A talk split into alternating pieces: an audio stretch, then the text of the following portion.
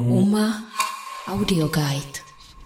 Galerii Deska, nedaleko činoherního studia a Střekova v Ústí nad Labem, donedávna probíhala výstava No Man Omen, na které se představil Robert Vlasák, vedoucí ateliéru přírodních materiálů na místní fakultě umění a designu. Dobrý den. Je. Já bych se rád zeptala, proč výstava zrovna nese název No Man Omen. Protože ten výraz poměrně přesně vystihuje to, co ta výstava znamená, nebo jakým způsobem pracuje s tím prostředím, s tím, co ta budova byla dřív, s tím, co je teďko a jakým způsobem se zapojuje do dění okolo sebe. Takže byste řekl, že ta vaše intervence teda svým způsobem reaguje na funkci prostoru, což byly tedy veřejné toalety a jeho následnou proměnu.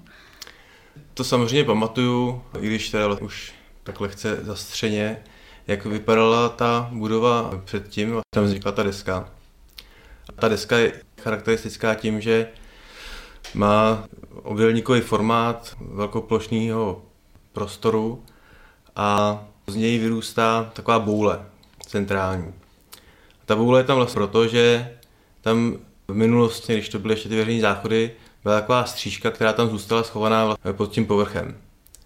No a já jsem tam vlastně se snažil vrátit tu původní funkci té střížky a, a zároveň vlastně nějak jako navázat na tu původní funkci těch veřejných záchodů. Mě vlastně přišlo, že to spojení dohromady vytváří takovou jako zvláštní situaci, která tak trošku jako znejišťuje kolem jdoucí, který vlastně trošku jako často nechápou, co se tam vlastně děje že, na té desce. A může se tedy říct, že ta vaše intervence si hraje s jakousi ironí nebo vtipem právě na základě toho, jak vypadá, že vlastně tam vysí mušle pánská. No, všechny ty charakteristické prvky, která budova měla předtím, jsem tam vrátil zpátky. Střížka funguje zpátky jako střížka, sbírá vodu, která je vedená té mušle, kterou se splachuje.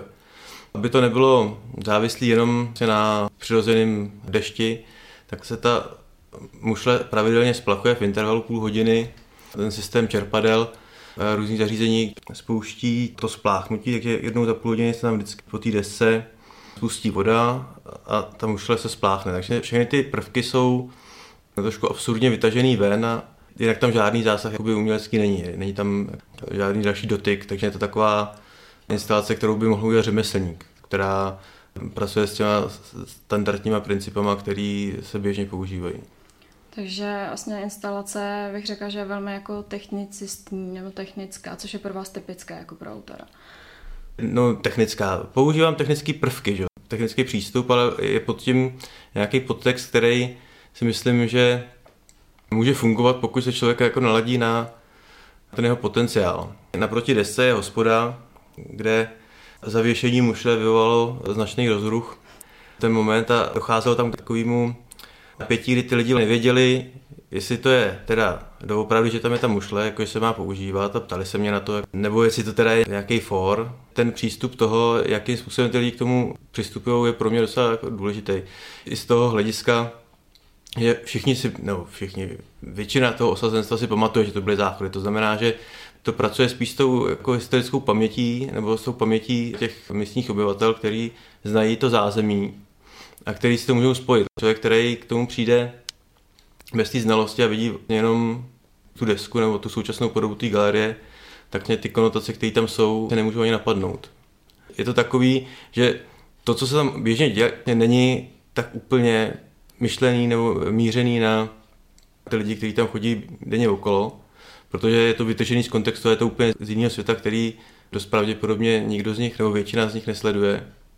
Když to tahle ta instalace vlastně jde trošku jako zatím, že pracuje s tou konkrétní historií toho místa. Takže ty lidi, kteří to místo znají a dlouhodobě ho vnímají a přecházejí s ním do styku, mají určitou výhodu v tom, že ten potenciál zatím asi vidí nebo můžou vidět. Posloucháte Uma Audio Guide. Tak to možná potom je i výhoda v tom, že právě díky tomu, že ten kontext ty diváci nevidí, tak ale se zbuzují u nich ty otázky, takže jak ve to potom funguje velmi dobře. Je to taky napůl. Necílil jsem to na místní obyvatelstvo nebo na nějakou uměleckou komunitu, tam není žádný jasný zacílení. Je tam prostě určitý koncept, který to provází a oba ty světy, které se tam střetávají, si myslím, že k tomu přistupuji asi z trošku jiného úhlu, ale Oba můžou být funkční a můžou nějakým způsobem dojít k nějakému spojení. Ten formát té desky, právě to její nadměrné vyboulení, pro vás bylo spíše jakousi výzvou, anebo vás to v určitých eh, věcech jetovalo právě ten formát, jaký je? To, že ta deska má spoustu nedokonalostí. V tom, je, jakým způsobem je provedená, ale to je vlastně jedno. Je to nějaký její charakteristický tvar, nebo jeho charakteristická vlastnost, to, že tam je ta boule. Ta v podstatě znemožňuje spoustu věcí, které by eh, taková plocha běžně umožňovala. Například je asi dost obtížný to polepit velkoplošným tiskem. Dá se to pomalovat, ale položíte na to pravítko, že je to prostě spousta různých jako věcí, které ta deska umožňuje a i v historii, když se podíváte vlastně na to, jakým způsobem kdo tu desku pojednal, tak všichni se s tím museli nějakým způsobem vyrovnat. A někdy to bylo jednoznačně jako klad toho, že to vyboulení dostalo nějakou funkci, která z logiky věci odpovídala tomu, co tam je. Někdy to je takový, někdy by tam ta boule nebyla, tak by to bylo lepší. Nicméně pro mě to není ani, ani tak, ani tak já jsem využíval ten důvod, proč tam ta boule je. Jo, mě to je tvar, tak úplně v tomhle tom případě nevadí.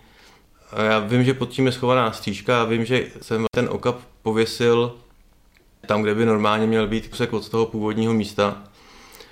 A v tom je jako taková určitá výhoda.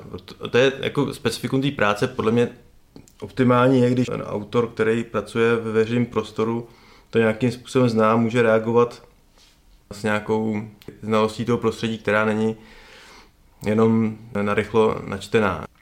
To, že tu desku můžu dlouhodobě pozorovat a že znám tu její historii, tak mi umožnilo nějakým způsobem k tomu přistoupit asi jinak, než kdybych byl z nějakého jiného prostředí. No.